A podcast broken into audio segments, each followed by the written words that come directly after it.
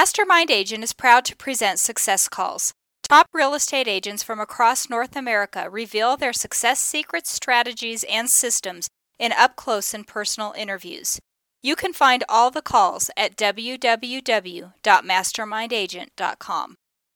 Hi, I'm Mike Cerrone with Mastermind Agent. This month's top agent is Curtis Johnson with Curtis Johnson Realty in Gilbert, Arizona.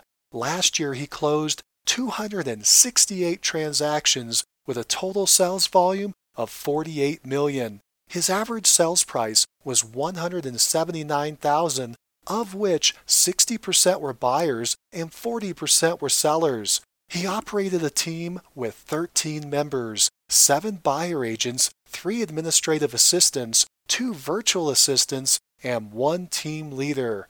Curtis Johnson is the team leader of the Curtis Johnson team. He has been an agent for 14 years. Curtis sold over 2,600 homes in his career.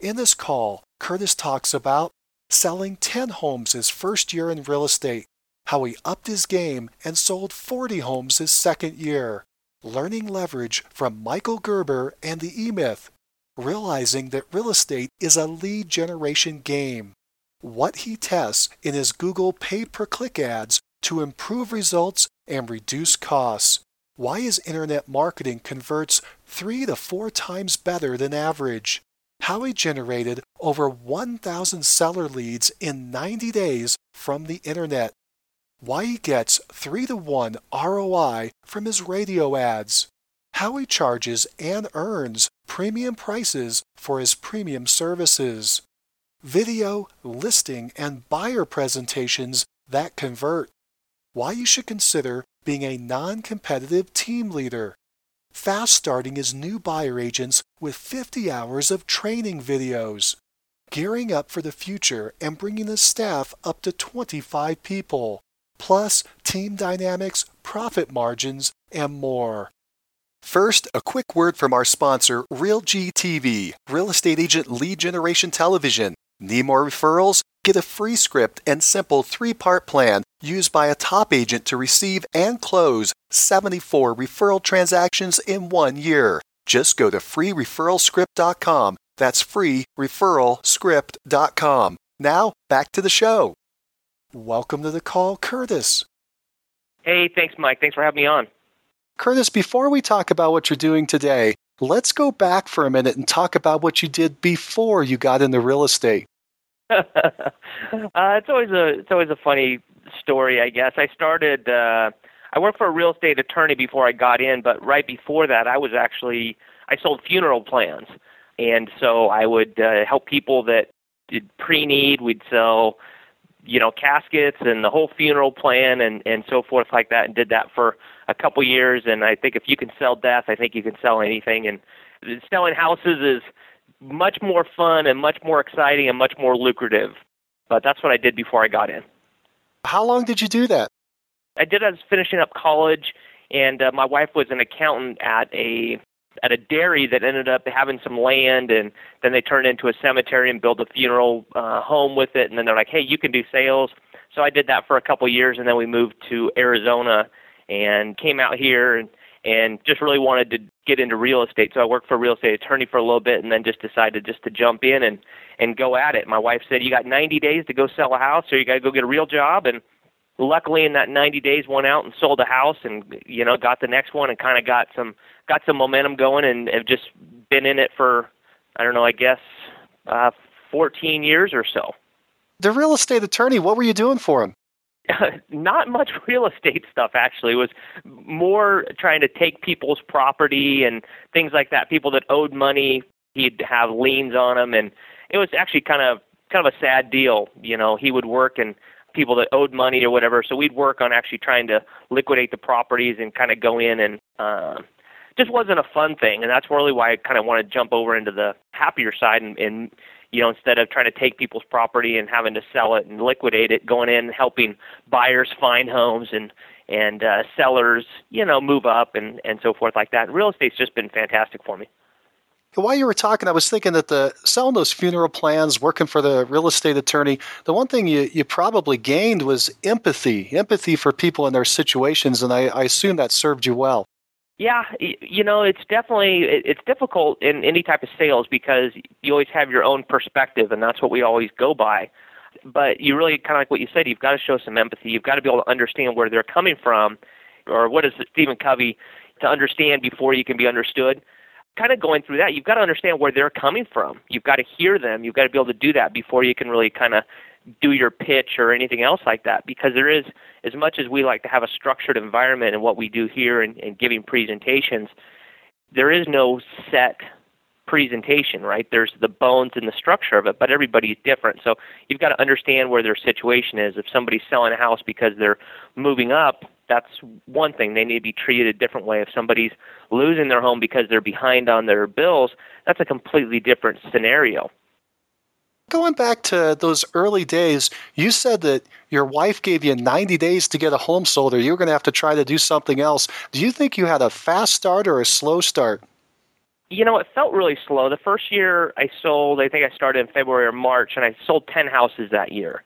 The next year I sold 40, but that first year I sold 10, and you know, one of the things that I realized going through that was, you know, I was I didn't really take a day off for the first couple years. I was working 7 days a week, as many hours as I could stay awake. It was back when you could cold call and you know, I was just trying to do as many crazy things as I could, walking neighborhoods and I'd go to apartment complexes and put flyers up on cars or on doors in the night and getting chased by security and I remember hiding under cars, rolling under cars, trying to get away from security, and you know, trying to do really anything I could to to generate business because I knew I had this this clock, and I knew that you know we had a new baby on the way, and I I knew I needed you know that, and sometimes you really need that. You need that emphasis to be able to say, hey, this is you can't screw around. You actually have to do this.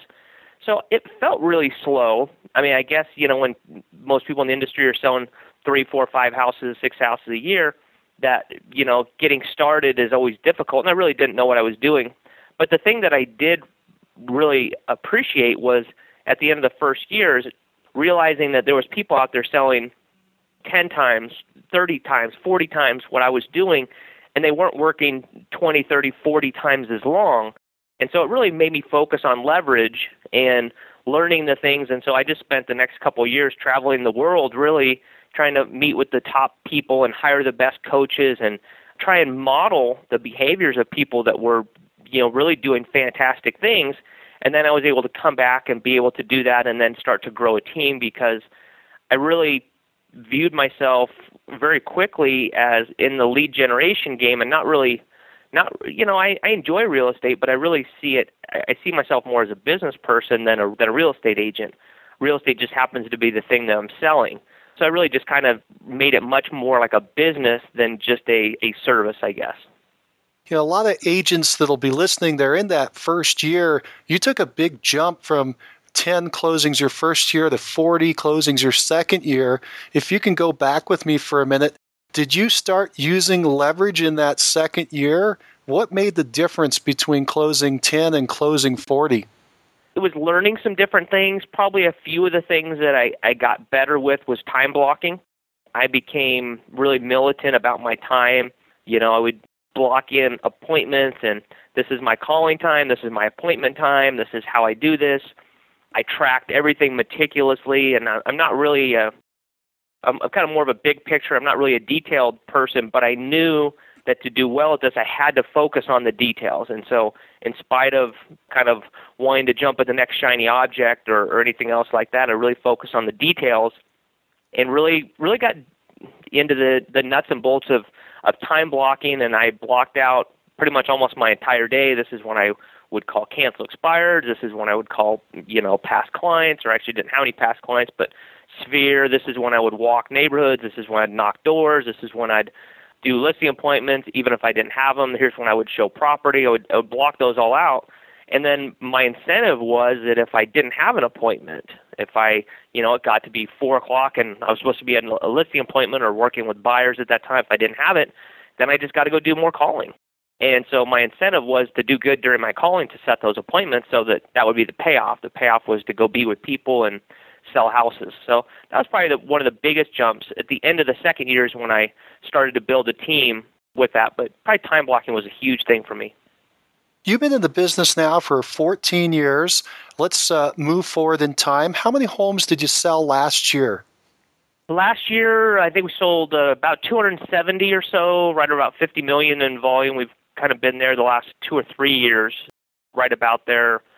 Maybe three years back, I think we sold uh, 339. So we've been right around 300 for the last uh, few years, and right around between 45 and 60 million. In our market here in, in the Phoenix metro area, market's tanked pretty good over the last six, seven years. It you know, it just kind of went into free fall. It's starting to come back now. But most people got out and started working with REOs and you know, working with banks or they kind of went out of business. Most people, you know, did one or the other. Working with REOs wasn't in our wasn't in our mission statement. wasn't that you know, I didn't get into this business to you know, take orders from a bank on how to shuffle papers or whatever. It just wasn't a wasn't a match. We had a couple contracts with them for a few weeks. We didn't like the way that they they worked it or treated, and we just said, you know what, if this is what it has to be, even though 85% of the market's distressed, we're just going to focus on that 15%. We're going to really go after it or work short sales on our own or, or whatever. And, you know, we really had to fight through that. So we're really excited about the market kind of coming back to being a really competitive market and going after that. And, you know, so we've gone from right now we've got about 25 people on our team. Last year we had a, about 10, 12 agents with that. So we've doubled in the last about, you know, 90 days or so. And so we expect uh, some pretty big numbers over the next year, two years, three years. And we expect to be able to do a lot, a lot of volume. In those dark days when the market was falling apart there in Phoenix, I know that your values fell quite a bit. How far did they fall from the top to the bottom? Depending on what numbers you look at, our average sale price got up around 320, 330 what we were selling. I think the market, the median or average, I think it was it was right around 280 or so. It got got pretty far up there. And then it dropped all the way down to I think 108, which is pretty devastating, you know, to take about dropped 60 60% or so to you know everybody you dealt with was difficult as the prices were dropping. Sellers they never thought the prices were dropping that low and and buyers, you know, say, well, why would I buy today when I can wait a week and they'll be cheaper, you know, or why do I even want to buy at all?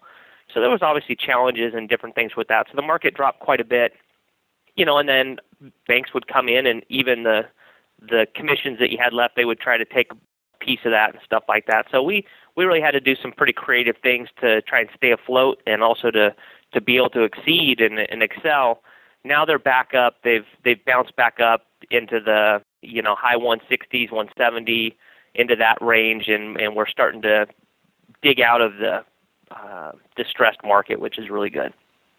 When the market start to collapse and fall apart, how low did your production go? Well, in the last five, maybe five, six, seven years ago, did your production fall off, or were you still able to sell two, three, four hundred homes a year? I think we maybe dropped down to 240 or so. But for the most part, we've been you know between 240 and 340, uh, right in there throughout that whole time. You know, and actually even probably going into it, we were maybe at around 180. So as we kind of built it up and as the market peaked, we were able to to still do that. Which you know we had to. It, it was much more difficult to do, no doubt about it, and it was a, a lot of a lot of heartache and a lot of agents that you know had to work harder for less and and you know it just wasn't a good situation for everybody else. But it's kind of one of those things that if you take a piece of paper, I guess, and it's a nice fresh piece of paper, and you crumple it all up, and then you kind of try to straighten it back out. It's never going to go back to the exactly the way it was, and that's kind of how we were. Is once you get up to, you know, once you learn how to sell 30 houses, you know how to do that, right? And and like, and I would those first couple of years I got up to 40 and then 70 and then 100, 110, 150. As you start to go back, you change and you it becomes so much easier to do the things that you used to think were impossible. Not because the nature of the thing becomes easier, but because your ability to be able to handle it changes.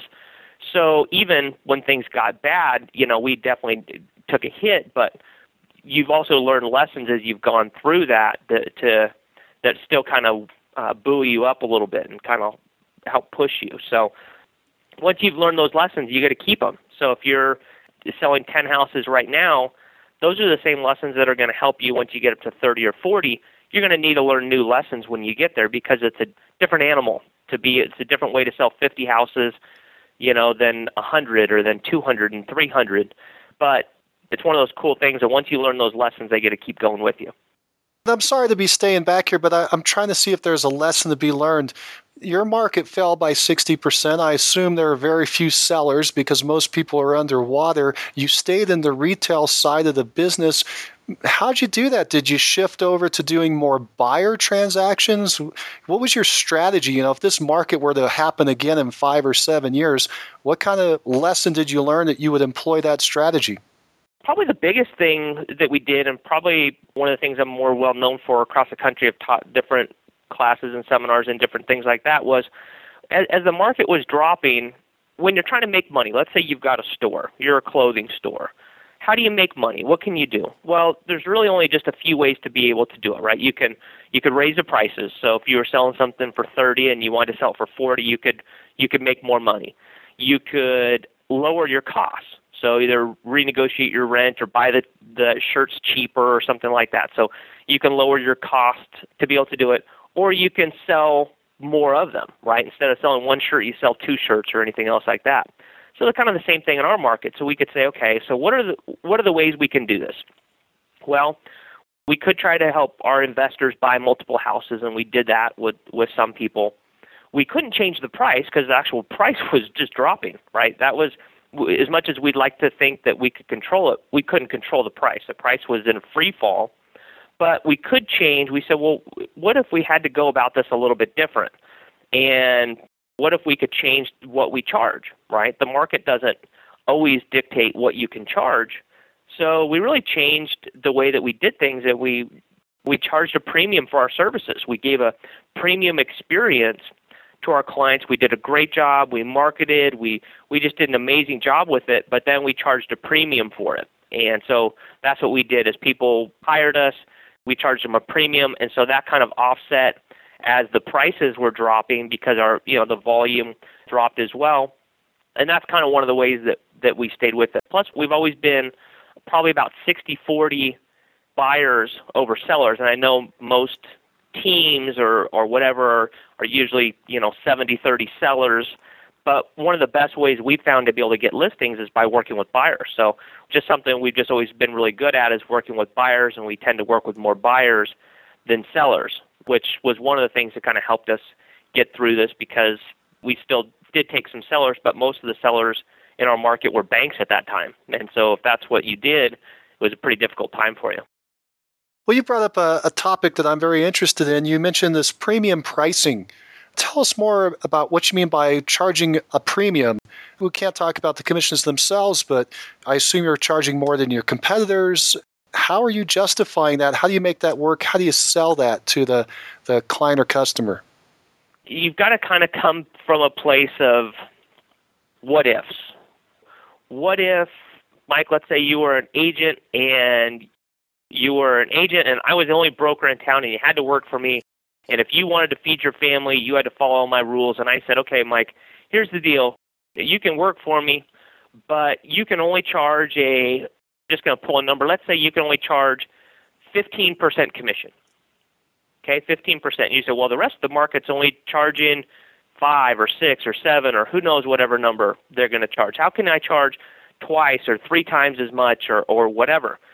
And as soon as you're forced to say, well, that's the way it is, you've got to figure it out. What would you do, right? So if, let's say you're you know working with a seller, would you? I mean, you can you can come up with a lot of crazy things, right? You can say, well, well, if I was going to do that with the seller, you know, maybe we've got a, a concierge program, or maybe we pick them up in a limousine and we drive them here, or they get, you know, whatever it is. And so you can start to build packages based on whatever you need that number to come out with. And at each stage in that, you can build in profit. So that's kind of the thought process. What we really did is we really looked at it and we said, well, you're buying an experience, you're buying a result with this. You're not just, you know, you can hire anybody for blank amount or whatever. And we created on the buyer side a 47 step home discovery and acquisition method. On the seller side, we We built an 89 step no risk home sale. So we built those out and that we made those exclusive to our brokerage, right? We made those exclusive to my team. And so if you want to get these results, here's what our fee is. And then we just did it like that. So that was, it's really a lot less complicated than what people want to make it out to be. If people are going to hire us, you know, just kind of like an attorney, there's a, uh, a retainer. They can retain our services and we go to work for them. So we really just kind of look at look at it a lot different than just your traditional real estate agent out there. And I think that's always the smartest thing. It doesn't matter really what you do. You've got to stand out and be different.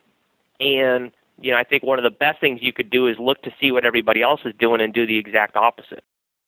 You've created a, a premium experience and then you're going to charge a premium fee. You mentioned you have these 47 steps for a buyer and 89 steps for a seller. What are those steps? Give us a little more detail. For the different ones, we really kind of gone through and created videos for it and uh, sales folders and a lot of different things to really kind of present it. A lot of it's about the presentation. And on the buyer side, most people on the buyer side, they might have a consultation with an agent, but for the most part, it's usually they just show up at the house, open the door, and, you know, hey, my fax machine's better than your fax machine my lockbox key is better than your lockbox key. It's not a lot of differentiation between agents. And so we give the buyer agents on our team just something to really kind of be able to separate ourselves. And we really break down initially going through the situation and the environment, situation in the market. Let's talk about this local market and really kind of diving into that. Then breaking down, going through availability of homes, their ability to be able to buy it, then we can really break down our system. How is that different? How do we, when we're touring houses, what questions are we asking? What what are we looking for as we're walking around the house? Are we are we looking at the cupboards and you know the cutout of the cabinets? Just an upper upper end cabinet is a lower end cabinet? What about the corners of the room? How is it set up? What about the padding and the carpet?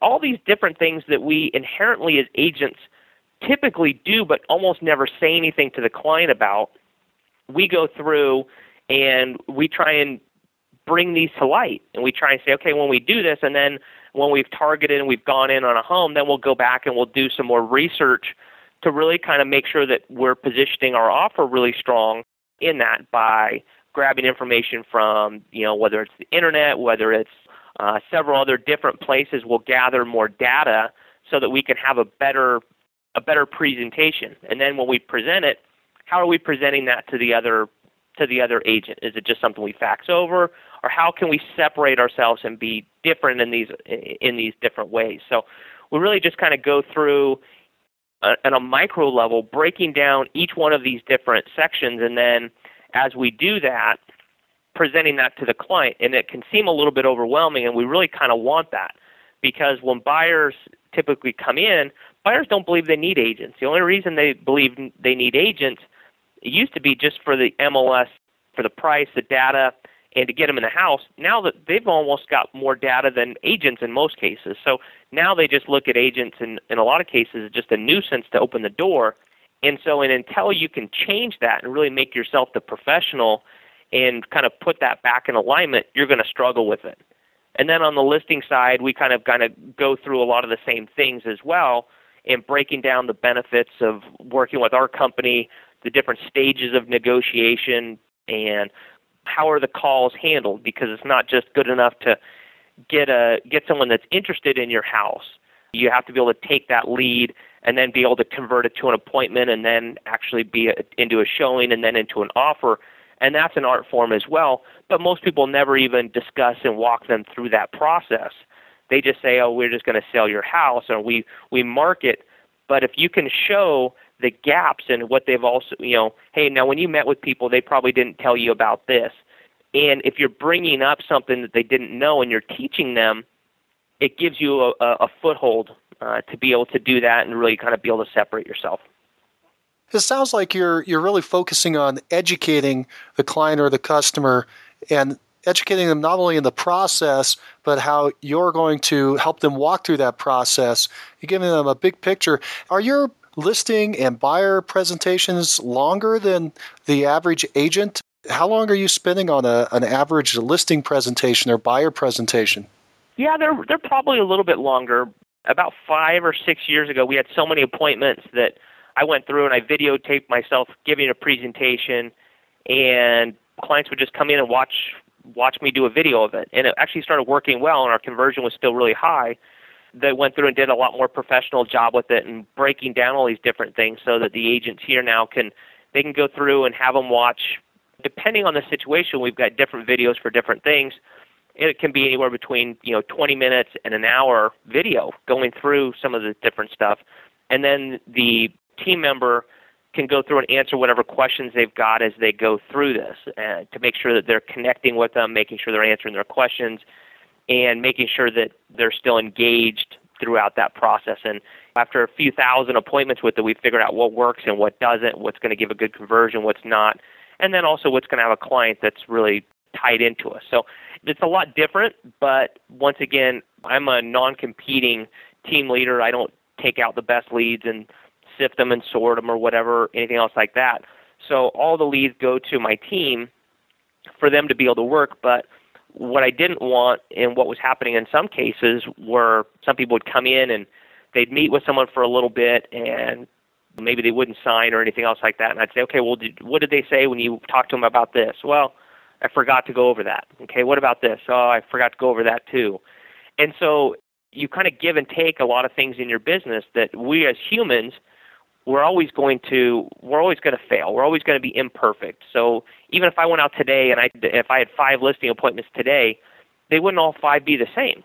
I wouldn't cover the same information. I would try and do my best, but you just can't. And so when you automate some of that process, when you go through in a video and you make sure that it's systematic and it's touching the different personality styles as you go through, you can make sure that that if, if that seller is not going to hire you, at least you've given them all the information. You've presented it in the best way possible, and that you, as the team leader, have given them the best experience you can possibly do. That you've that sales a transference of feeling, and so often they're going to believe your confidence or not.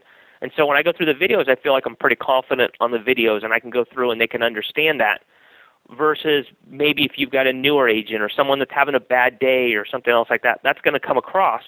And so by doing the video, we found that you're able to give a pretty close to the same experience each time, and it's going to be able to get them their information in the quickest amount of time and and set you up for success the best way possible. And I've trained a lot of people across the country to be able to do this, and a lot of a lot of the people that I've taught they're having as much or even some cases even better success than I'm having with it. And I think it's I think it's the future of what's going to happen in real estate that if you can make it and still be able to connect with them, that's really what they want. They want to be somewhat entertained as they go through. Ideally, they don't want it very long, but it's only long if it's boring. Sounds to me, if I'm understanding correctly, that when your agents go out for a listing presentation or buyer presentation, the agent is not making the entire presentation. It sounds like they're showing a video of you talking about the topic to the client or customer. Is that correct? Yeah, I mean, in and I'd say the majority of our appointments are in our office here. Um, a few years back, we had about 95% of all of our appointments in office, and it was part of it because we just said, okay, that's it. If you want to, if you want to work with us, if you want to meet with us, it's going to be in our office. That's it. We've since we've loosened that a little bit, and you know I think probably too much, but we still have I'd say probably 65, 70 percent of the appointments are still in our office, and so just like if you were going to work with an attorney, you're probably going to go to the attorney's office. If you're going to go to a doctor, you're going to go to the doctor's office. If you're going to go see a professional, you typically go there, and you go there prepared to do business. If you go to someone's home, you're on their turf, on their schedule. You're having the dog bark at you. You got the TV in the background. You got grandma calling on the phone. You got someone stopping by. Here we can control the environment. We can control the experience to a greater extent to be able to do that. But going back to the original point, that's exactly right. So they come in, they build rapport with the agent. The agent explains why this is in their best interest to go through and watch a quick video going through this. And then at periodic points throughout that, they're able to stop and discuss the points, answer questions, and then they keep going through and it goes all the way through to me actually closing for the sale on that because so often an agent will hear a sad story, will hear somebody tell all the reasons why this wouldn't work or they can't do this and so they will they will just not close. They will not ask for the order. They won't ask for these things. And an agent can still, you know, pause the video, they could stop and they could still get around it and people are going to do what they're going to do, what they're going to feel comfortable with. But for the most part, it does the heavy lifting for the agent to make sure that the same experience happens. And then the agent's really set up as the expert at the end of that. The video and so forth is the Formula One car, and the agent's the driver. So they're the ones that are most important at that point. You've really been able to leverage yourself through video. You don't have to go on all the listing presentations anymore, and yet you're still in the room. Yeah, exactly. Right. I haven't I haven't worked with a client. Um, well, I mean, I guess two clients in the last probably eight years. I did one really good friend of mine. I just I hadn't seen him for a while, and I wanted to stop by, and I went with somebody. It just essentially just to see him, but I went on the appointment. And then another, another one was a professional athlete that I really wanted to meet and stuff like that. And they came, he came in and I did that appointment. But that's pretty much it. The last uh, probably eight years. So I'm like I said, I'm non-competing team leader. I I don't really get involved in that, but this still gives me a way to connect with them. Over time, people on your team leave. They go and they move on, but there's still somewhat of a connection with me. And so it's not just with that agent. There there's still ways that you can really build that connection and still leverage yourself. On these listing and buyer presentations, they're pretty heavily video oriented. What's the closing percent? You know, the the closing percents are still still has a lot to do with the agent at the end of it because everything is about congruence because I can go through and and you know talk about these different things and then at the end of it, you know, when they ask a question, they go through this. If the agent's confidence level isn't quite the same, something seems a little off. Seems you know, hey, this just doesn't quite make sense to me. How come he said this, but I'm not sure I'm 100% on board with this or that or whatever. So, I mean, some of our agents have, you know, closing percentages, and once again, we're we're not the cheapest uh, shop in town. So there's going to be a 10, 12% of people that are strictly going to hire you based on price. We're not going to get those. So, you know, you still have some people here their their closing percentage are close close to 85%, and you've got other ones that are closer to 55%. So depending on buyers or sellers, depending on the source of the lead or wherever, uh, we're pretty comfortable in the 65% range. I think that's a that's a pretty good place for us to be. That it's a sweet spot that we're still able to charge what we want. We're still pretty comfortable with that, but we don't want every client either. You know, we turn down we turn down a, a good 10% of the people because they're just not a good fit for what we're looking to do. Now you've mentioned you you charge this premium. We obviously don't want to talk about commissions and commission rates, but when you say a premium, how much more are you charging than the next guy? And what I mean by that is, are you charging twice as much, or three times as much, or ten times as much? Uh, could you give us some kind of perspective? You know, we, we give a lot of flexibility. It just depends on how bad we want the client. If the situation, we, we examine every situation, and we see what are they doing, right? Let's just let's take a seller for instance. Are they overpricing it? Is it in a place that's going to sell or that it's not? What's the what's the price point, right? And and we take all those different things into it and factor that in. So there there isn't necessarily one specific fee or something like that. We've sold when things were in the tank. We've we've sold several houses that were under twenty five thousand dollars and we've been paid five thousand dollars just to as a retainer just to take them, and then six percent or seven percent at the end of it. We've also taken other situations and you know, so I don't know what the commission percentage is on that, thirty percent or something like that, and we've taken other ones for a lot less. So every situation's different. I would say based on our market and based on stuff, there's there's people in our market that We'll do stuff for one percent up to, you know, seven, eight, nine percent, and I would say we're at the top end of everything. Well, let's do this. Let's switch gears for a minute. Let's let's talk about marketing and lead generation. Could you list out the different ways that you're marketing and generating leads? We definitely want to do a lot of things. I'll tell you a quick story about that.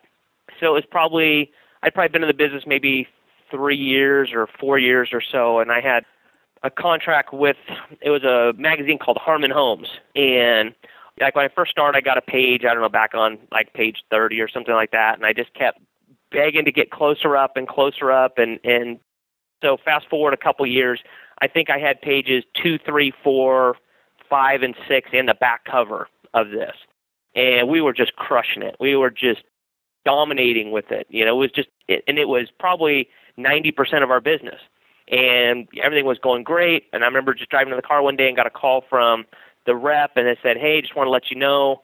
You know, this was just covering mostly the East Valley in the Phoenix area. Said, "Hey, just want to let you know we're expanding. We're going valley wide.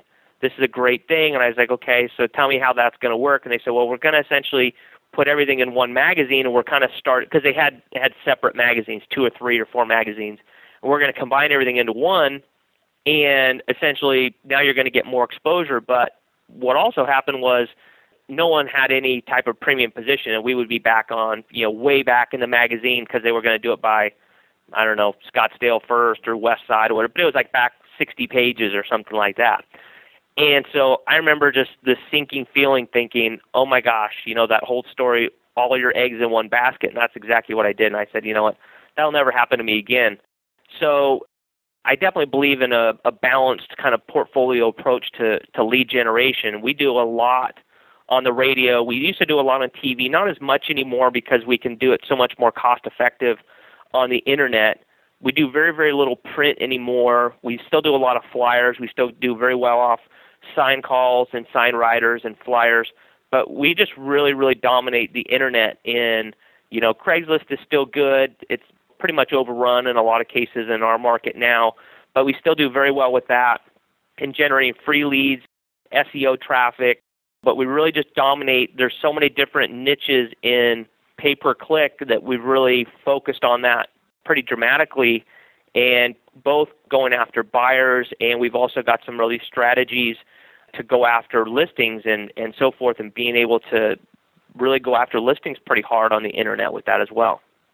Let's jump into a few of those. Let's start with the internet ads. They seem to be working really well. You're, you talked about your pay per click, you've got buyers and sellers. Let's start with the pay per click on the buyers. You said you have different places that you're advertising, strategies. Give us kind of a big picture of what you're doing with your pay per click buyer side you know, you've got to make sure it's going to a, a place that converts well. A partner uh, of I that you're you're familiar with, Don Wenner. I think he interviewed him uh, uh, recently, and uh, he's a great agent back in Pennsylvania. Really, really great friend of mine. We've been working, and we've developed a, uh, some websites and different things that convert like crazy for both buyers and sellers. And and so when you drive traffic to it, it has to be able to have something that converts. You know, most people, most real estate websites are converting in the one, two, even three percent in some cases. Most of our sites are converting eight to 13, 14 percent.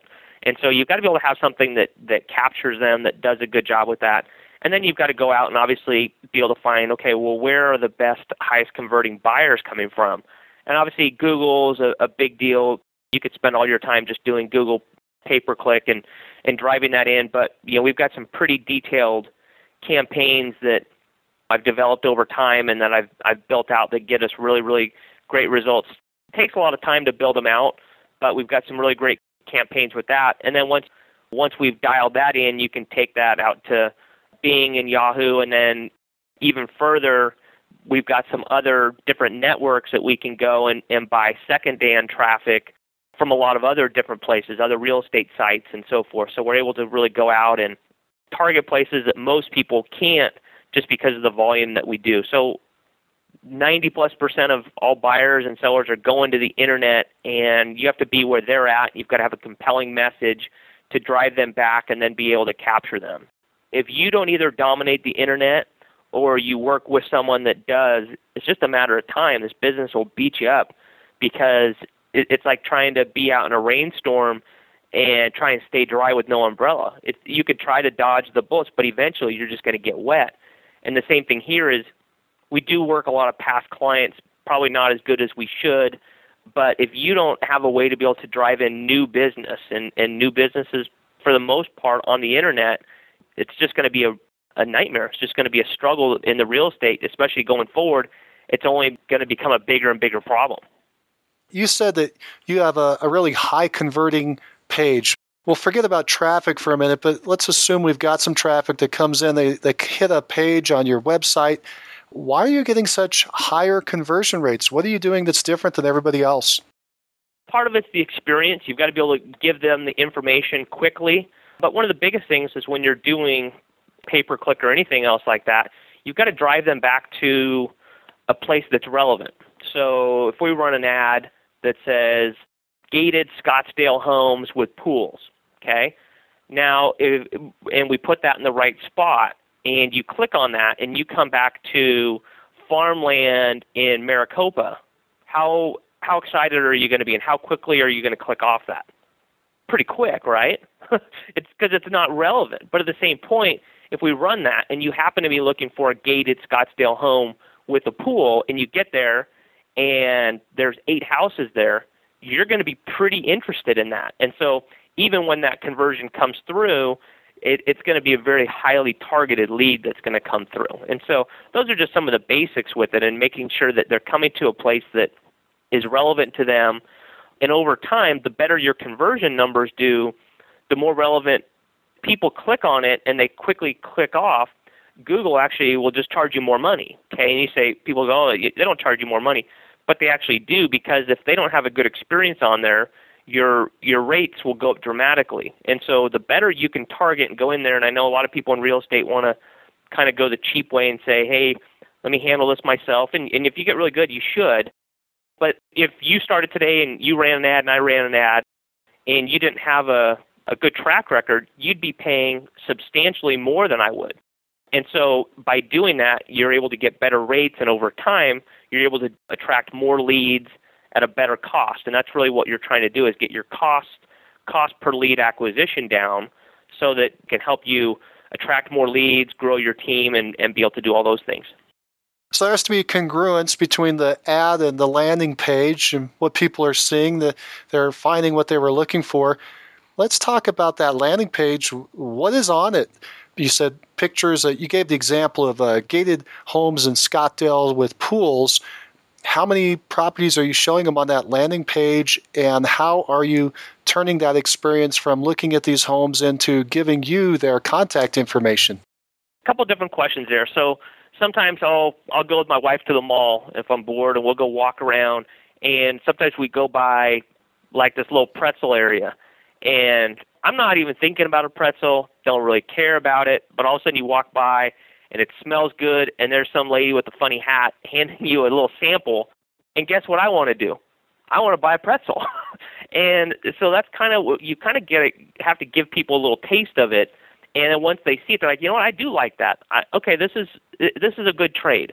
I'll give you my name and my email, my phone number in exchange for you letting me use this information."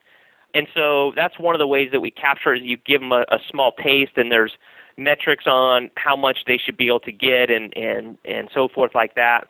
But that's one of the biggest ways that we're able to capture it. But for buyers, buyers don't care about me. They don't care about they don't care about the person behind it. They care about the homes.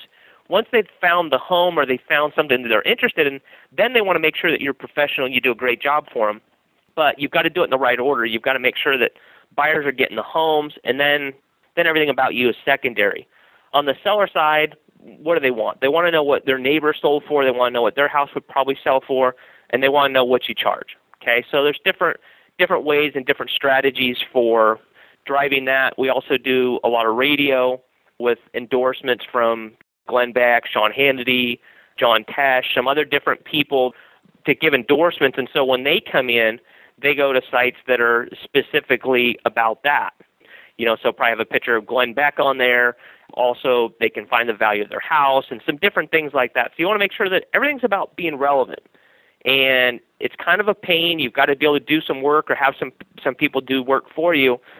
But that's really what the internet is. Is that there isn't just one message for everybody. And that's one of the benefits of having a team is that you want to have more options for people. Uh, you familiar with Michael Gerber, The E Myth? Sure. Yeah, I mean, just a fantastic book. If, if you haven't read it, I'd encourage everyone to go read that. So I spent a lot of time with him, and one of the things that he said that was really was really profound in my life is he said, "There's no such thing as a successful small business." And my initial reaction is to fight him and to say, "Well, that's not true," or, or anything else like that. But he said, "Well, think about it. If it was a successful small business, what would it be?" I'd say, "Well, it would be a larger business." And he goes, "You're right." So there's no there's no such thing as a successful small business because if it was successful, it would grow. It would grow to its nature. It would grow and be able to do that.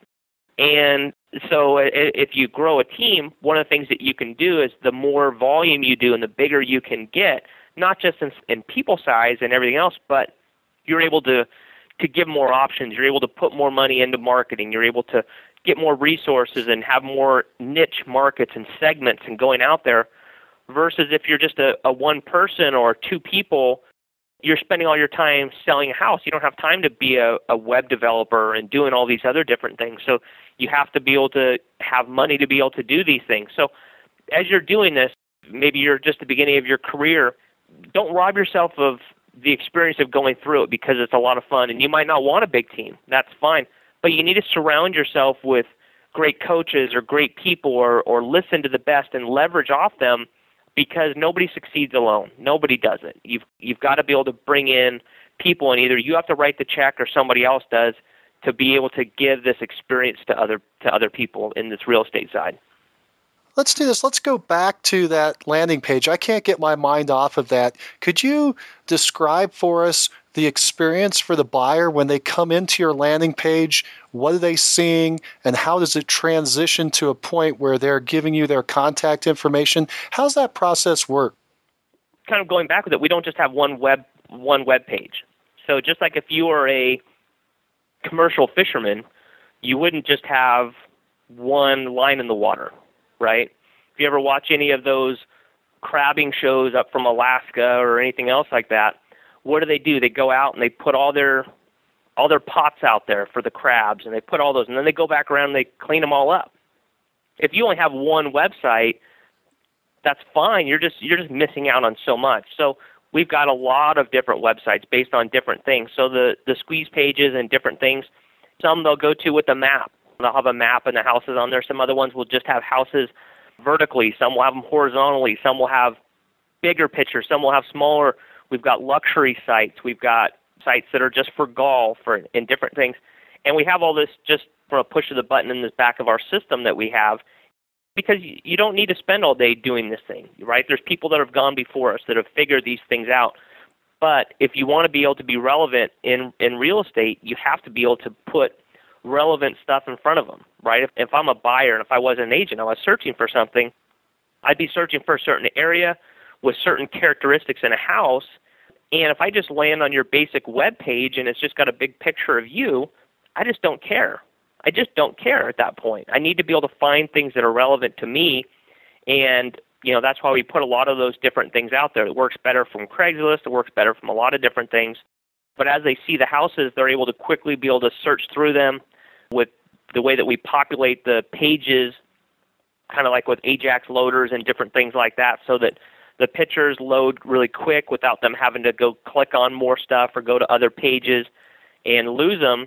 But then when they want more details of it and they click directly into the house, they're able to see one, two, or three houses and then have a forced registration if they want more details on these different things. Ah, okay. Okay, so they see a whole bunch of homes. Once they try to start digging down into the details, they may see one or two that way, but at some point it's going to say, hey, to continue, you'll need to register with us, and then we'll happily show you all these details. That's the transition point. Yep, exactly. Very good. I understand now. And you mentioned that earlier, but I just want to confirm what information do you want when they do the registration? What, what have you found is the, the minimum that you need and has the highest conversion rate? Well, we ask for everything. We ask for name, email, and phone number. Uh, those are the biggest things for us. Our system automatically picks up their IP address, you know, which city where they're from, what's going on, what they've looked at, and it picks up different stuff like that. But we mostly just want name, email, phone number. You know, people can still put in bogus stuff, and we've got kind of these protectors and different things like that to try to make it more difficult for them to be able to do it. We've got some strategies with that as, as well. But we're still able to get higher 75, 80% good information, which, which on the internet is almost unheard of. So there's got to be a reason for them to give good information. But I know that there's a lot of places that won't make you register. Then there's a lot of other ones that will just say, well, just put in your email address because people on the internet want to be anonymous, right? They like the anonymity of it. But we also found that if you don't ask, you're not going to get it. So we're big on follow up with this and, and contact, talking to people face to face or on the phone as well. And it's pretty difficult just behind an email. Now, a quick word from our sponsor, RealG TV, real estate agent lead generation television, where top agents reveal exactly how they create consistent flows of home buyer and home seller leads into their practices every month. Need more leads? Hit the pause button right now. Open Google and search RealG TV. That's R E A L G dot TV. Now, back to the show. Have you tried it the other way? Did you try it without forced registration? Oh, yeah. What was the difference between forced and unforced? The leads are going to be much, much higher quality if you force registration. So, like if let's say you get 100 leads with forced registration, you're going to probably end up with five, four or five if you don't have forced. If it's just, okay, well, put in your information if you like it, if you want to contact me or something like that. And now those few leads you're, you're going to get either way, whether you force it or whether you don't. So you're going to get those same leads. You're just also going to get 96 or 97 other leads that out of those you're going to get 20, 25 that are going to be pretty good as well. So you're just missing out on all those if you don't do forced registration. But there's so many other people that will force registration too early in the process and they haven't given haven't given that taste, right? Just like the the pretzel, they haven't given that taste. They just say, "Hey, do you want to buy this?" No, not really. Not don't really want to buy it. But as soon as you've given that taste, it makes a lot more sense. You mentioned there are all these different ways that you're now getting traffic to that landing page.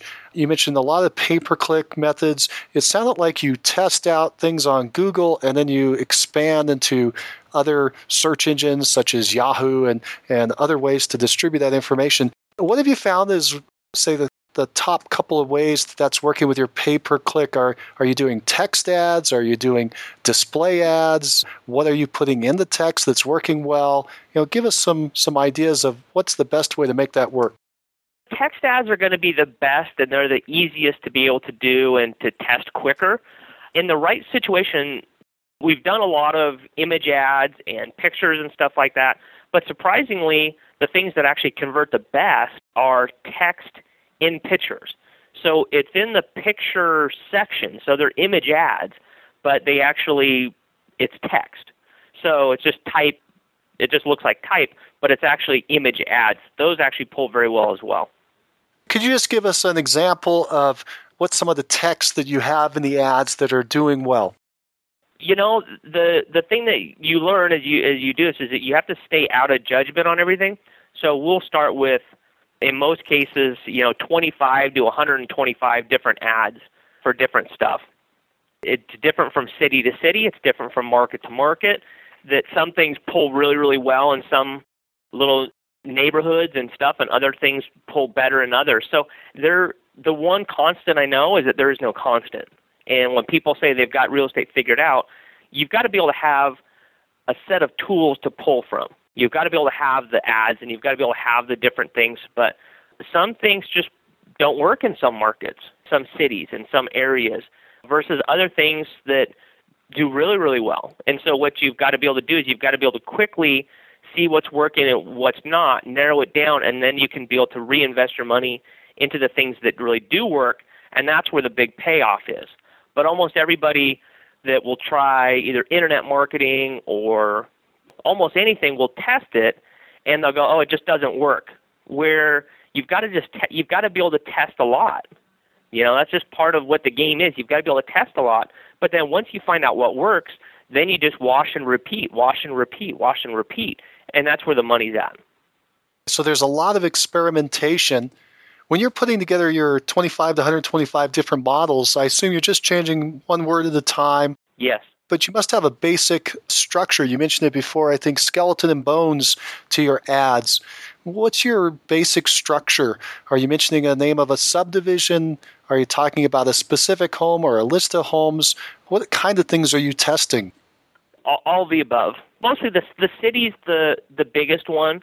You know, a lot of people will have the city in the headline, but if you put the city two or three times throughout it in in a natural sentence, you know, because Google doesn't give you very much room, and most people are pretty similar to that.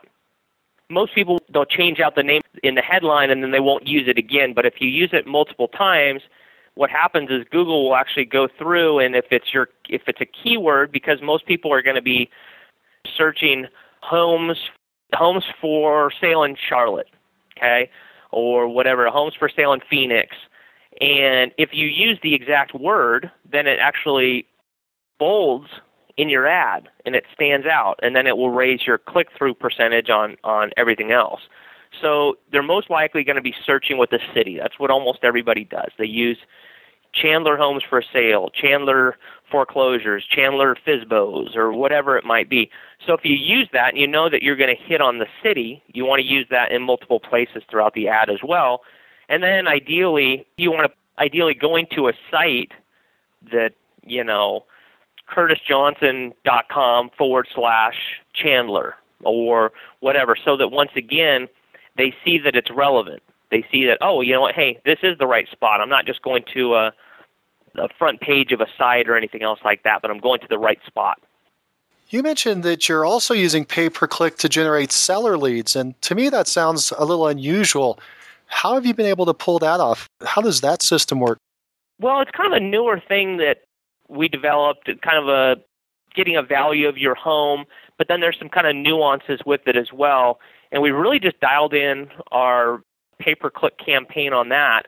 And we've mostly just been really buyer heavy over, you know, the last 13, 14 years. But obviously, sellers are where it's at. You know, like I said, one of my partners, Don, he's in most cases getting 100 listings a month with the strategy that we've been developing and we just started putting it into place here in my market and we've developed over like the last three months we've generated over a thousand seller leads and we've been able to take more listings about two or three times as many listings as we normally do.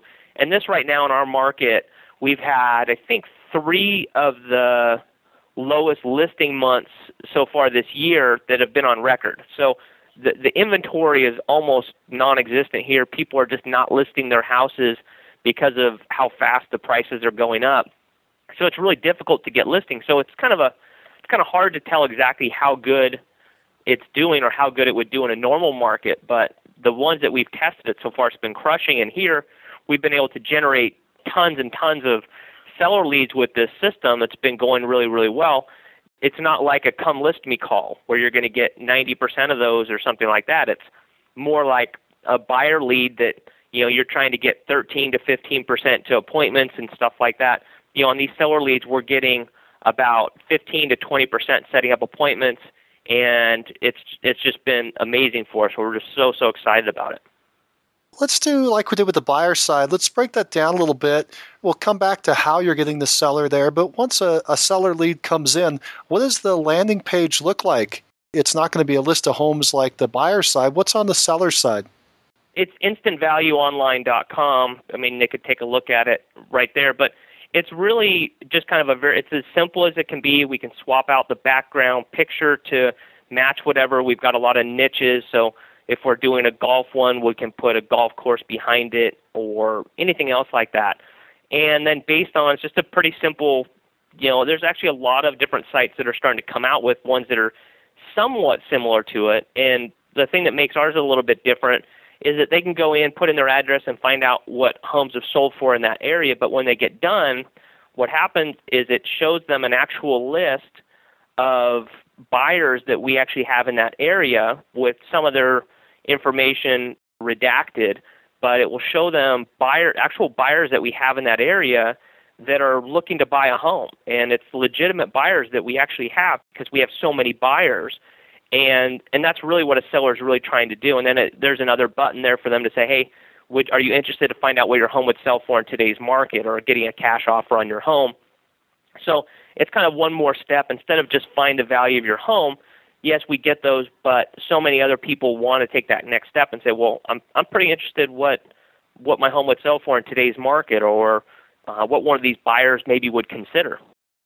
So you're using a, a, free CMA like we've been doing forever, but you've added this extra element where they're able to see these buyers, this pool of buyers that you're working with. You're not just telling them you have a pool of buyers, you're showing a list of buyers and the fact that they're looking in their area. Uh, that's got to be impressive. Yeah, that's that's exactly what we do, and it's you know it's the evolution of 15 years ago or you know 13 years ago was the free over the phone home evaluation. Then it was the free over the net home evaluations. That's really what people are still interested in. They just like the anonymity of it. But then when they get done, as they go through, hey, you know, are you interested finding out what what your home would sell for in today's market? It's really what they want. They want to know. They don't. They don't want to. They don't want you as their agent to sell their home. They just want their home sold. you know, they want the end result. If they take that next step and they want to get the value of their home in today's market, what do they do at that point? They've already entered some of their information, right? They've already entered their address. At that point, is that where you're requesting their name and phone number? No, we've already we've already requested that right before for them to be able to get access to the information. They get some very very very preliminary information. Then you know, hey, if you want this whole report, fill your information out, and then it says we'll follow up and get, and get you that information. So you know, we get their information, we contact them.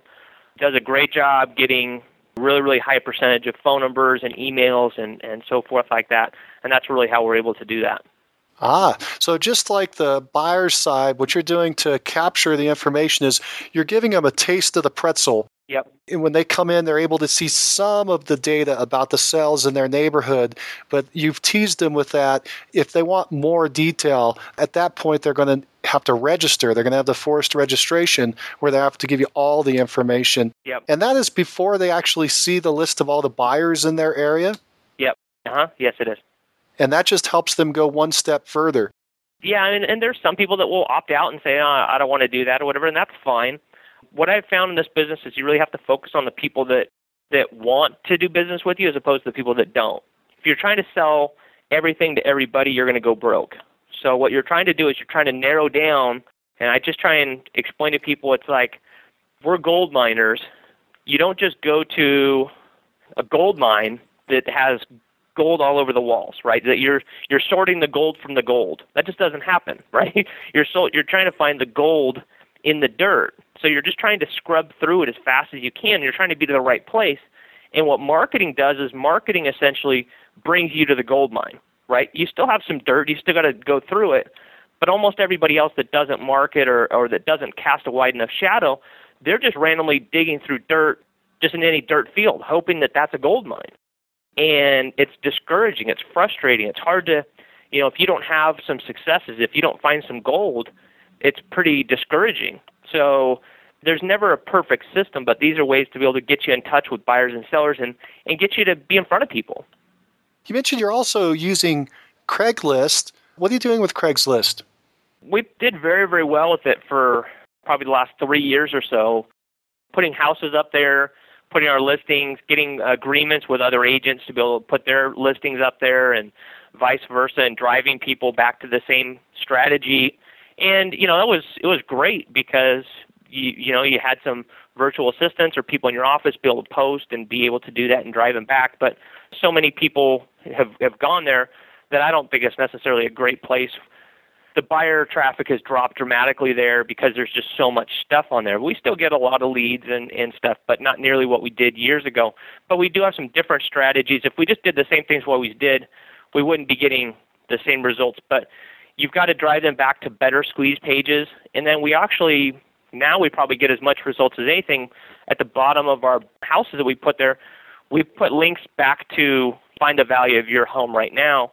So we're actually picking up seller leads from it. People that are looking for houses, but 35, 40% of all buyers have a home to sell. And that's really what we've focused on for years is that the majority of our sellers would come from our buyers. So the Craigslist is free. It just takes a lot of your time to continuously post. the pay per click is going to cost something. You said you you try to get people to stay on your page longer and try to create a lot of relevance, all in the effort of getting your pay per click down. Mm-hmm. Do you have any idea what your your range of cost is on pay per click or an average pay per click when you're working on either the buyer or the seller side?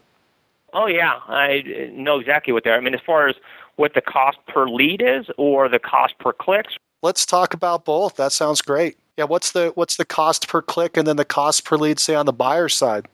Well, our, our market here in Arizona, we've got more.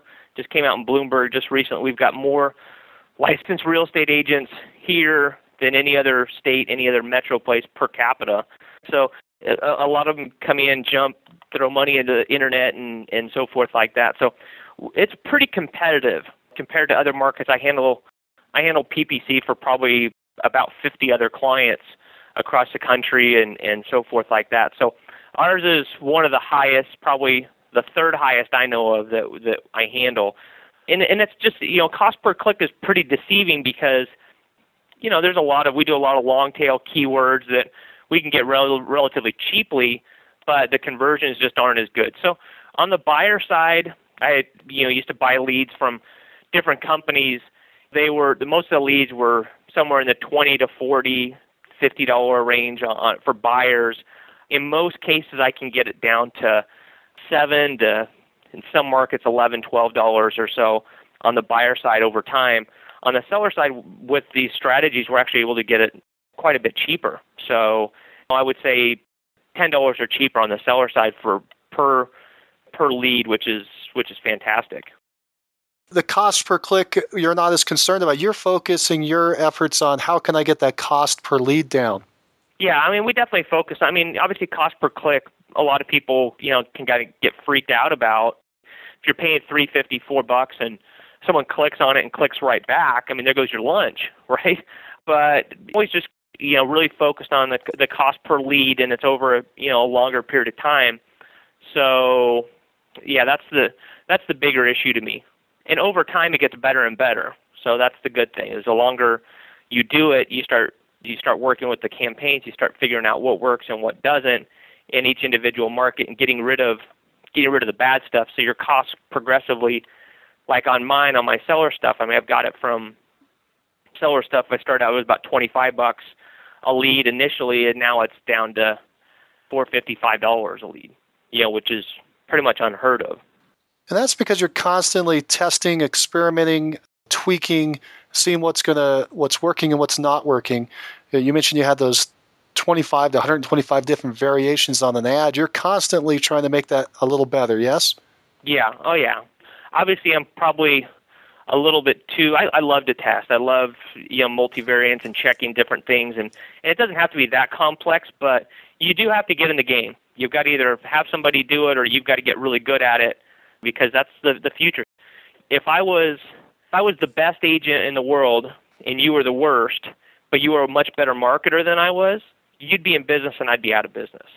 And that's I mean it's not that that's great in real estate because you wish there was more really really good people that cared about them, but it's just from a marketing perspective for whatever reason in real estate school they tend to try and get you to believe that if you're just a good person or you mean well and you give good service that you're going to survive in this business. But you know 85% of the people are just going to blow out because they just are poor at marketing. And if you don't have anybody in front of you this business can get really really difficult. But if you've got people in front of you it's so much fun.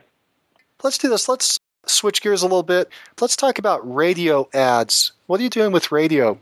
I've been uh, working with a guy Matt Wagner for radio and television experts, and he's a great guy.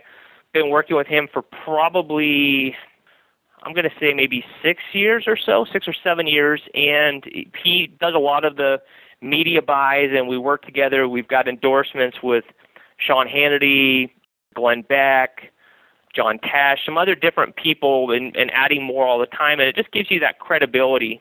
They're building their brand all the time, every day on the radio and TV, and they build a following. And when they say, "Hey, use Curtis to sell my house," that's who I would use. It comes with that endorsement. Those are just some of the best best leads.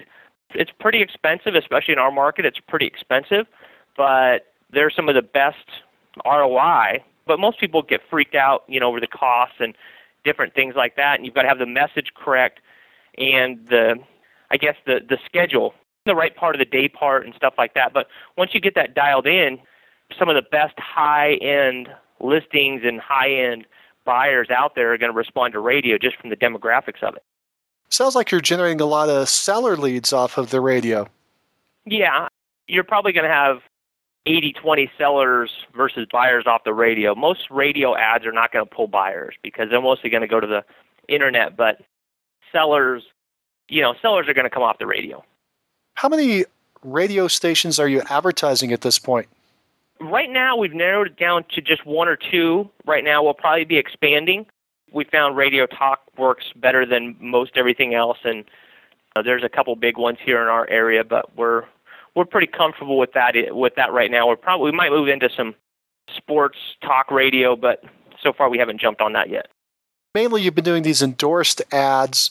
They've all been written up by Matt Wagner and his group. Do you speak during the ad? I've done both. You know, I've done some interactive spots, but they typically don't don't do as good as just the endorser, uh, which I'm comfortable with. I'm happier that way, actually. How about just some big picture metrics? How much are you spending on it, and how much is it bringing in? I've done anywhere between five thousand and thirty thousand dollars in a month. I've made money with all of it. So most of it is more dependent on the group of people you've got on your team, their ability to be able to convert it, and the need for new clients and, and so forth like that. Typically, we'll get about a three to one return ROI on on the radio stuff. One of the unsung things, I guess, about radio though, is it makes everything else better. So even if someone finds you on the internet or they just meet, it gives you incredible credibility. Whether you're recruiting agents to your team, whether you're whatever it is, it makes all of your other marketing better. So even if the tracking directly back to radio becomes a little bit problematic or you're like, oh, well, that's a good return, but maybe I'll get a better return here. It makes everything else better and it increases your ROI on everything else you're doing. You're also generating a lot of business from past clients and sphere of influence. Let's talk a little bit about that. Can you tell us how big is your database of past clients and sphere of influence? Well, I'd say probably of all the things I do well, that's not one of them. Uh, no, I just so I'm you know I do pretty poor at a lot of different things and and keeping up with past clients. You know we've got coming up on about three thousand past clients and we do a very poor job. You know I'm kind of in it for the hunt. I'm always after the next deal and and I know I've gone through all the numbers. I get it. All the you know there's more deals in your past database and stuff like that. It's just something I just haven't done very well at. We do really really good at generating referrals and stuff like that during the transaction as it's going on in escrow and we do a fantastic job with that. But past clients we do a pretty poor job with. So i guess that's uh, that's for this next year to kind of pick it up and do a better job with that. Tell us about your team. I've had a team for probably about the 12 of the 14 years or so i've been in, in business. Still have the same buyer agent i had back then. He went off and, and came back and it, i just moved him into working as a recruiter because, like I said, one of the things I'm really passionate about is lead generation and some of the benefits that come with that. And so we've had to, you know, one of the challenges I've had over the years is haven't really wanted to grow. I've been pretty comfortable with the size of our team and sometimes I've wanted to grow, but then I kind of mostly my worst enemy with that and get frustrated with it. And every person you hire is kind of a they come with their own issues and things like that. But I'm able to generate so many more leads that I really want people that want to work them. And so we really said, hey, let's let's go, let's let's build this and let's grow and bring on some more people. So that's really what we're doing. That's what we've we've started to grow over the last few months. We've gone from about 10, 12 buyer agents. We've just really brought on a bunch more that are getting up and going, and we're up to about 25 or so. And I think by the end of the year, I I bet within the next six months we'll get to probably 50. And so I'm looking for obviously corresponding results over the next 12 to 18 months with that as well as they kind of get up and, and growing. I've got so, several admins, some virtual assistants, and I handle most of the lead generation and marketing, and that's kind of how we have it set up. If I were to look at the big picture of your team, you, you have a, an administrative staff with some virtual assistants. Your buyer agents really it sounds to me like you're having them do both buy and sell side. In fact do you even call them buyer agents? What's the the label that you use for those folks? I'd say about half of them it's mostly skills based so if they've got good enough skills to and they sign off and they do presentation if i would sign with them then i'll let them do listings. But everyone starts out as a buyer agent and about half of them can do can do both buyers and sellers. And if they are a buyer agent, then they can, if they convert a, a lead into a listing, you know, they can either just work with someone else or turn it over to them, have somebody else work it or, or anything else like that. So about half of them just work with buyers and half can do both.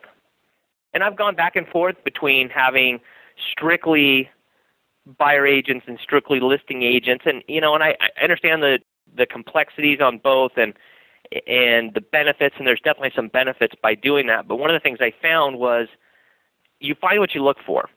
And sometimes buyer agents would just never even ask, hey, you know, do you do you have a home to sell or anything else like that? So I found that one of the trade-offs is by letting some buyer agents work listings as well, they'll be looking for them, and so we don't leave as many listings that just go unasked for or anything else like that. How are you compensating these agents? Are you paying a salary? Are you paying a commission split? Yeah, it's a, a commission split. You know, I've looked at the the salary, and I've got some good friends that are doing that, and that might be something we we we try a few of those in the future. But right now, everybody's just on a on a commission split. How have you structured that? Commission split. It some of it depends on their production. If they're doing less than 12 a year, 12 to 24, 24 or above, and then also we give them a little bit of a bump up, about 10% if they bring in the lead themselves as opposed to just a company generated. So we try and give them incentives.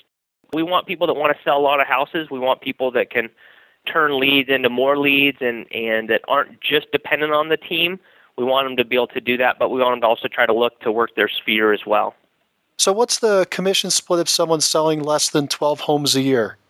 You know, there's some complexities in that because we've got some different fees. We've got our transaction compliance if, you know, we're closing it out and some different stuff. But for the most part, we're pretty competitive. Our splits are going to be from 45% net out to the agent to as much as maybe 60 uh, if they're a really really high producer and they bring in the deal and so forth like that it can go as high as maybe like 65% net at at the end of the day do they receive the same commission split if they're working the seller side or the buyer side, or is there a different split if they're working, say, the seller side?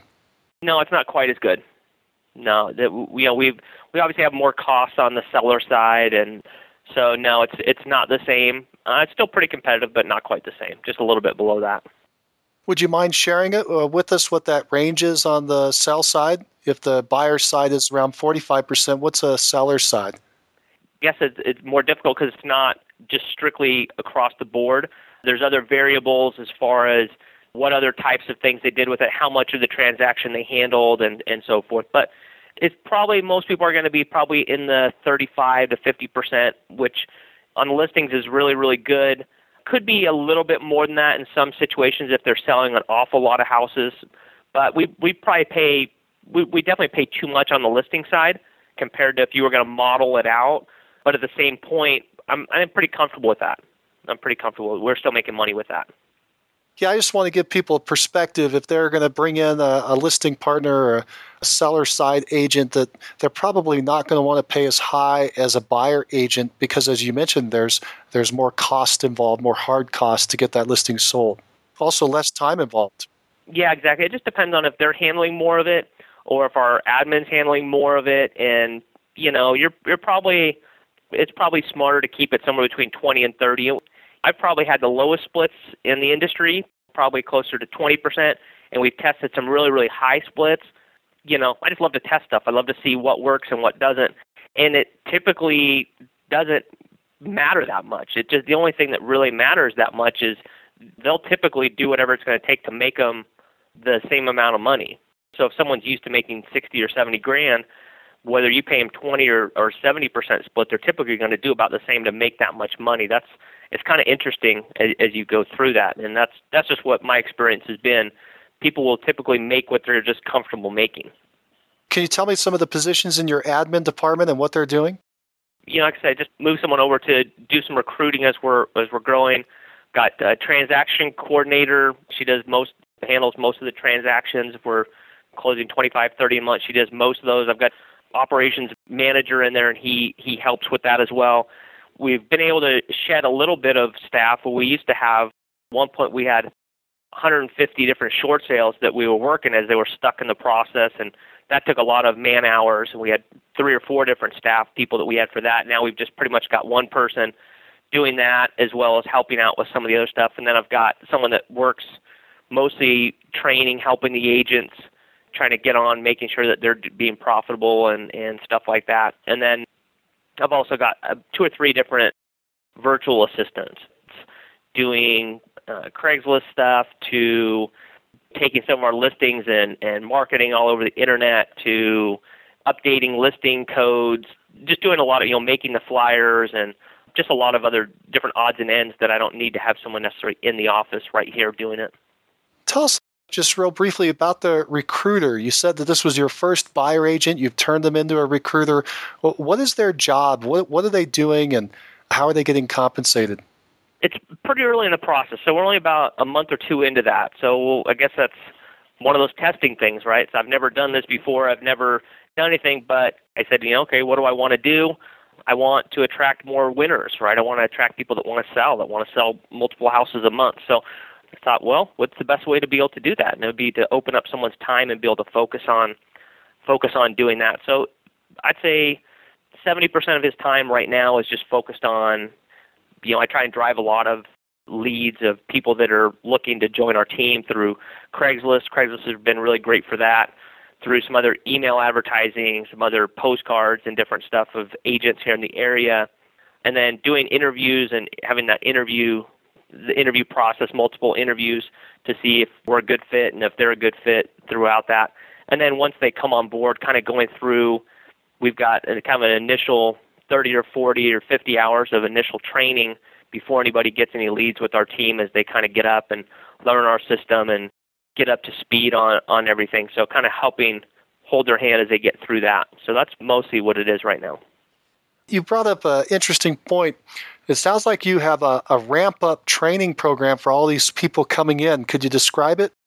Yeah, I mean, it kind of goes back to positioning for profits, the company I've got with Don, that we started just going through and said, okay, what do you do with new agents on, you know, and this is years ago. We said, well, what do you, you know, what do you do with new agents? And, and it would just be so frustrating to spend, in some cases, I would spend almost like five days with a new person that comes on and teach them everything. And then a couple times, oh, hey, you know what? I decided I'm not going to stay in real estate, or hey, oh, my husband just got a job in Ohio, I got to go, or whatever it is, and it's you know it's frustrating. You're like, I just spent a week doing this, and so I just said, well, as I'm doing this, I'm just going to start recording everything, and we started just going through, and he recorded some, and I recorded some, and we just went through and recorded everything that a new agent or someone joining our team would need to be able to kind of get up and going and it would be really really successful. And then it would be automated so that as they're going through, I can answer questions with it, but that it's a good way for me to show, hey, is this somebody I really want to invest thousands of dollars of leads into? How fast are they getting through this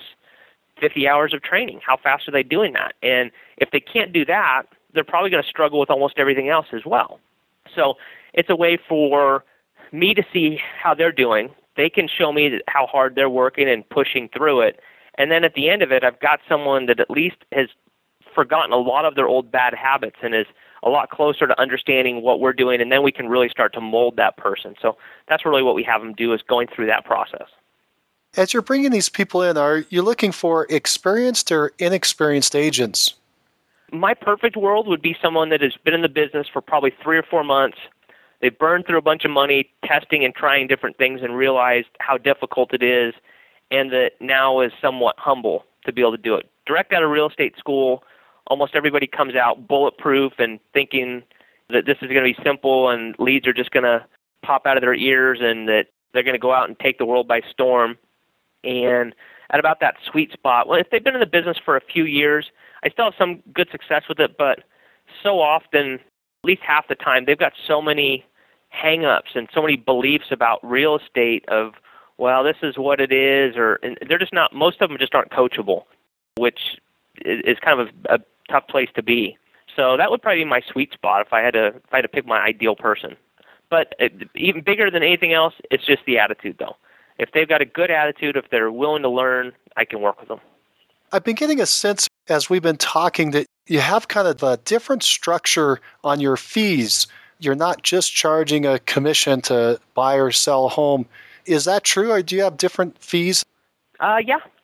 Could you give us kind of an outline? So let's start with the seller side. You know, just basically what kind of, again, I'm not looking for percentages and stuff, but you're charging more than just a commission. What kind of fees are you charging and, and for what? Well, it depends. I mean, so on sellers, we've got our startup fee, we've got our commission, and we've got our transaction and compliance. So typically, and once again, this is our, our basic fees, and then we have to look at every situation and see what it is. But our typical seller fees, our startup fees for us to go to work, for us to start our initial marketing, take them on as a client, because if we say yes to them, we have to say no to somebody else because we only have a limited number of spots that we can take on as clients. So clients will take them on. They write a check, a startup fee of $3,289. Then our fee, depending on which option they do, is going to be somewhere, you know, typically our fees or our commission fees are typically higher than everybody else's. And then we typically have a transaction compliance fee of anywhere between 684 and $984 at the end to make sure everything goes right, handle our staffing and making sure that they get extra attention throughout that process to give them the highest likelihood of that closing with the least amount of problems with it. The startup fee is that fee applied towards the commission? No, it doesn't. And is it a refundable fee? It's a startup fee. It's for us to go to work for them, right? So they retain our services. We go, we do our initial marketing, we do our initial pricing of the house, we do our initial review of the property, we give them our advice because that's really what people are are hiring us for, right? Our advice. And advice isn't free. I mean, when's the last good free advice you got? I don't I can't remember any. and the good thing about real estate is it's you know, it's a, it's a federal crime to price fix. And so if someone tells you, "Oh, well that's high or that's low or whatever," you know, it's a federal crime. You know, you're you're allowed to charge just like there isn't a price. You know, how much is a car? Well, what kind of car do you want? Well, it's the same thing. How much is an agent? Well, it depends. What kind of agent? If you want to hire us, this is what we charge. So, you know, I think obviously so many agents, if they don't have a value proposition, their first thing they do is they they drop their fees, right? Because all things being equal, people will hire you based on your fee. But if all things are not equal, then they're going to hire the the most qualified, the person that's going to net them the most money. And that's really the conversation we have with people. Are you most concerned about the commission fee that that you're looking at on paper, or are you more concerned about how much money you're going to put in your pocket at the end of the day? We're looking for clients that want to net the most money. There's always somebody that's got hangups about commission percentage, or someone will do it lower. But you know, there's always someone that will do it lower. We got people in our market will do listings for twenty-five dollars. So you got to make a decision. Is that what you want to compete with, or do you want to compete on bringing value? You said the commission in the area you had multiple options. How many options or packages do you have in that area? Typically two or three. I'm trying to get a picture of your overall business. You've got got this interesting fee structure. You also have a lot of people running around. So agents are going to be listening to us and they're going to be asking the question, are you profitable? Yeah. We're not as profitable as if you're a single agent, you got to keep most of it, you know, minus your overhead and marketing and everything else like that. So I'm a non-competing team member. I I run everything like a business, and we're we're over 20% profitability. We're over over you know we shoot for 25, 26%, which is which is good. I don't do any deals at all, and all the things that we're doing, I'm pretty comfortable in that range. I know a lot of people talk about if you're quote seventh level, you're not really involved or doing that. You should be closer to 30 or 40 percent. I just don't necessarily agree. I know the people that are when they're serious about their numbers, you know, I think we're in a pretty good spot with with that. Your net is somewhere around 20% of the gross money that comes in the top for running the operation. Somewhere between 20 25% just depends on there's a lot of different variables with it and and so forth in that. And if it ever got below 20, that would be a concern. I tend to I tend to test so much. I think if we got over 25, I should probably take some of that money and start doing more stuff with it. You know, but when you're talking about two, three million dollars in GCI, it still still does okay. I still I still got to put gas in my tank. You know, and I still got to do what I really enjoy from a business standpoint. And most people in real estate not very accurate with their numbers to begin with, anyway. So. I don't know any Fortune 500 companies that can claim a 20% net profit margin, so that's pretty good. I'm mostly just trying to look at what is the biggest number I can get to come out at the end. The percent to me is, yeah, it's it's not really a big deal to me. You know, obviously there's a lot of things I could do to get it up to 40, 50, 60. I could go in, I could do the appointments. I could just have one person do all the listing appointments. I could, you know, there's a lot of different things. If your main concern is how do I get most the most percent of profitability, and I know that's probably the majority of people in real estate. That's what they really get hung up on. I just don't. I just see this as a business. Like if I ran a car dealership or, or you know sold boats or anything else like that, I'm just looking. Are we profitable? Can we get money coming out? Is this something consistent? Whether it's a good market or a bad market, this is just a choice I make. If you wanted to still be involved and sell, yeah, I mean you can get this closer to 40, 50 percent. Not real difficult to be able to do it. I just it's just a match for my lifestyle and what I'm doing, and I run other businesses, so it's I'm pretty comfortable with it. Let's talk about running some other businesses. I understand you're running a company called Positioning for Profits. Can you tell us about it? Yeah, I mentioned just a little bit with my partner Don Wenner. He's selling. He'll probably sell close to 800 houses this year. We'll sell 300 plus this year. But we, we've just been working on something for several years. We, you know, we're always working on lead generation and working on these different things.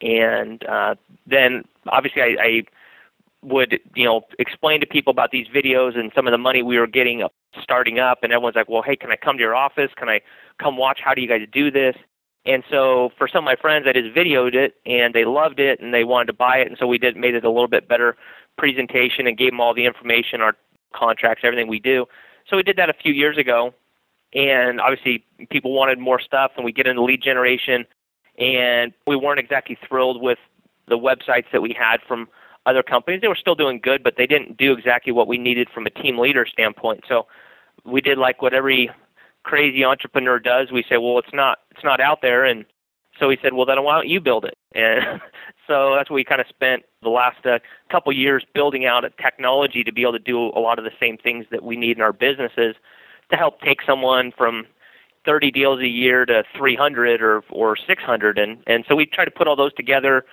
access all of our training, all the mostly the technology and lead generation and all the stuff like that. So yeah, that's what positioning for profits is kind of all about, and it's it's just a lot of fun. I probably spend most of my time doing that because it's just so fun to generate leads and and I enjoy it.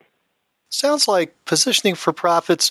What you're doing there is you're showing a business model, first of all, going back to your reference to the E Myth and Michael Gerber, you're, you're showing your business model so other people can copy it. And then part of that business model is the lead generation and the lead follow up lead management side. And then you also have this training aspect uh, on the overall picture of the model that you've done through video. Does that sound correct? Yeah, e- exactly. I drive around town and I see these little mom and pop restaurants pop up. And I had a friend that started started one, and I said, well, why don't you just work with this other franchise thing? Why didn't you? He goes, oh, well, because they wanted me to buy the cups from them and do this, and and I can get a better price over here. And and I just thought, man, you're just you're stepping over dollars to get to dimes, and eventually it just didn't work out that good. And I just look at this as so often as real estate agents, we just we see these models and we just say, oh well, I can just do it myself, which you can, but there's also a cost to it. There's a time to learn all these things or to put these in place. And the smartest thing I did was, you know, you weren't around at that point, but was listening to you know Howard Brinton and going to hiring the best coaches and traveling the world trying to figure out what works and what doesn't.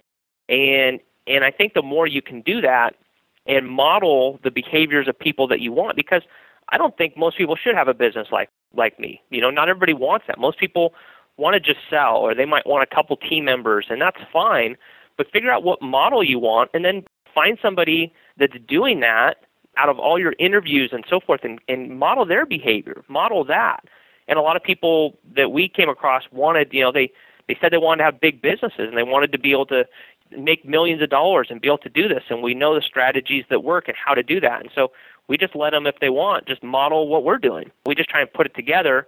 And that's how almost any person gets good at anything is they just model other people. And that's really what we're trying to put together. Tell me if I'm wrong here, but I kind of got the impression that you and Don, on a personal level, were already doing this. You were kind of creating experiments and you were showing each other your models, and you kind of developed uh, your internal systems first, and then from that, kind of sprung this idea of putting it out there for more people. Is that true? Yeah, absolutely. So he he started. I think he was 22. I think he's like 27 or 28 now. But he went from almost nothing because he modeled some of the things I was doing and some of the other people that he he showed that you can go from almost zero to a 100 sides and almost overnight. You don't have to go through the same pain points. You don't have to go through that. And so we've been good friends from the get go, and he's just sharp, and we've just been working on a lot of different stuff. And that's kind of how it came. Is a lot of people go to him and say, "Oh my gosh, you're so young," or you know, I used to be young. I was on the 30 under 30, and I guess now I need the 40 under 40 or something like that. But I used to be kind of young and and doing amazing things and now he's young and doing amazing things and people just want to see that and they want to see how do you do that? And so we just it, it just takes too long to do it on a one-on-one basis like that but as we're already t- teaching our team so they essentially get to see exactly how we're training our team how we're doing everything. So it's not like made up stuff it's not theory it's stuff that we use every day. You know we eat our own dog food we we do this stuff. This is exactly what we're doing. So many people out there are teaching, well, this worked in 1980 or this here, I, I think this might work. This isn't theory. This is just stuff we're already doing, right? This is what works. If somebody wanted to tap into that, where would they go to find more information about positioning for profits? They can go to just positioning the number four profits.com. You can go to positioning the number four and then profits.com and they can just opt in and see what we're up to and get a ton of free information and free demos and see everything we're doing. And you know, like I said, it's not right for everybody. Just like in your real estate business, if you're everything to everybody, you're nobody to everybody. We're just looking for people that are up and comers that want to sell a lot of stuff and that they're not just looking for the new shiny object, but they want to build systems into their business so that they can actually have a business, not just a job. Curtis, what drives you? I'd say a, a lot of things. I love I love to be around winners. I love to be around people that push themselves. I love to learn. And the thing with learning is you fail a lot. I learn by trying stuff and getting my hand burned or whatever, but kind of cool when you find stuff that works. So I'm just passionate about learning. I'm passionate about trying to find things that work. And especially in this business, I think the the bar is so unbelievably low as an industry I want to raise it. I want to raise the professionalism. I want to raise the quality, the skill of real estate agents out there. And that's one of the things that really pushes me to try and improve a little bit. Curtis, you've been doing this a while. You've, you have a, a lot of success. Why are you successful? I'm definitely successful because of the people I surround myself with. Every once in a while, I have some pretty good ideas, but I just surround myself with better people or people that want to improve and want to be better than me, in every area I can. When I learn from people that are smarter than me, I learn from people that have done it, and I just model their behavior.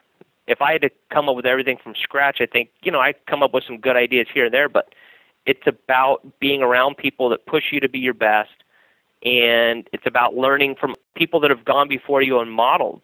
You don't get a bonus by making it painful. You don't get a bonus by doing it the hard way. If you were going to advise a brand new agent just getting in the business, what would you tell them to do first? The very first thing you need to do is decide what your end looks like. I know it seems kind of crazy when you're just starting out, but you've got to decide do you just want to sell? Do you want a team? Is this a hobby or you want to make a, a boatload of money? Because there's different strategies for different things. And then when you decide pretty close, and you'll be changing your mind a lot as you go through, but as you decide what you want, okay, is this, I want to make because there's a different model from making 50,000 as there is from 500,000. The boat looks different. You're going a different direction. So once you've got that clear about what you're doing, then I'd find somebody that's that's doing that and then find out how they got there and just model exactly what they're doing and, and don't overcomplicate it. Do you think the top agent interviews like the one we're doing now with Mastermind Agent are valuable? Uh, unbelievably so. Unbelievably so.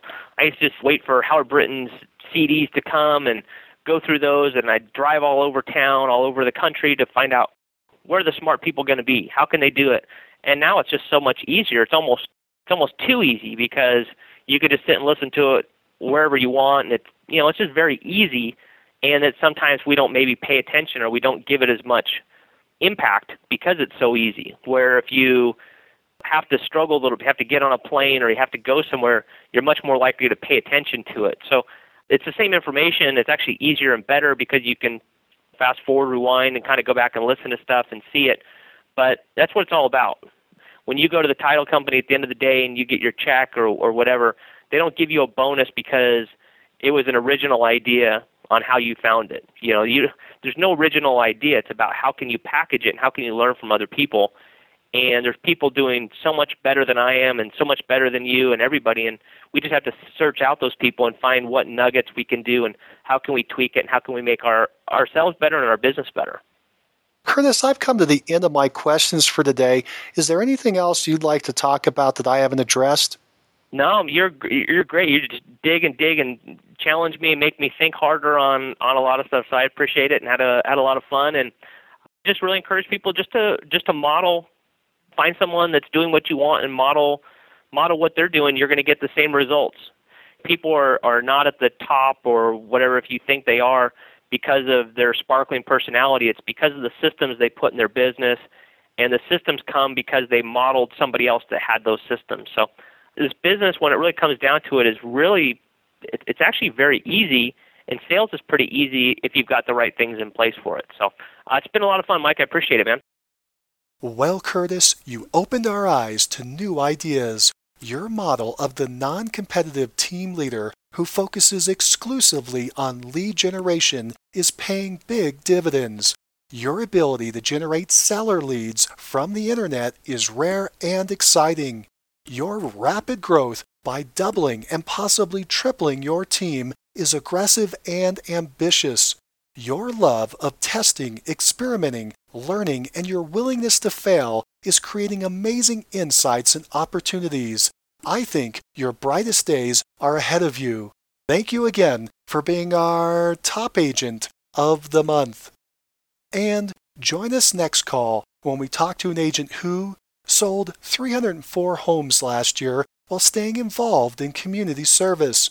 Find out who she is on the next Success Call. If you like the show and want to know when the next one's coming out, click the subscribe button on iTunes or Stitcher. And if you want to hear more episodes like this, give the show a five star review and write a quick comment. I read them all, and it motivates me to keep going and share the top agent success stories with you. Thanks. If you're looking for more ways to generate leads, check out our sponsor, RealGTV, Real Estate Agent Lead Generation Television, and their giant database library of video trainings where top agents reveal, demonstrate, and discuss their best lead generation methods. Visit RealGTV, R E A L G dot TV. If you're low on funds or just want to get the maximum leverage, check out my masterclass webinar titled Top 5 Free Lead Sources for Real Estate Agents. Learn more at freeleadtime.com. That's freeleadtime.com. Oh, and if you have a real estate friend who needs some inspiration, tell them about the Success Calls podcast. And don't you forget to subscribe right now to hear all the great top agent ideas. Keep moving forward. You've been listening to Success Calls on the Mastermind Agent Network where top real estate agents from across North America reveal their success secrets, strategies, and systems in up close and personal interviews. You can find all the calls at www.mastermindagent.com.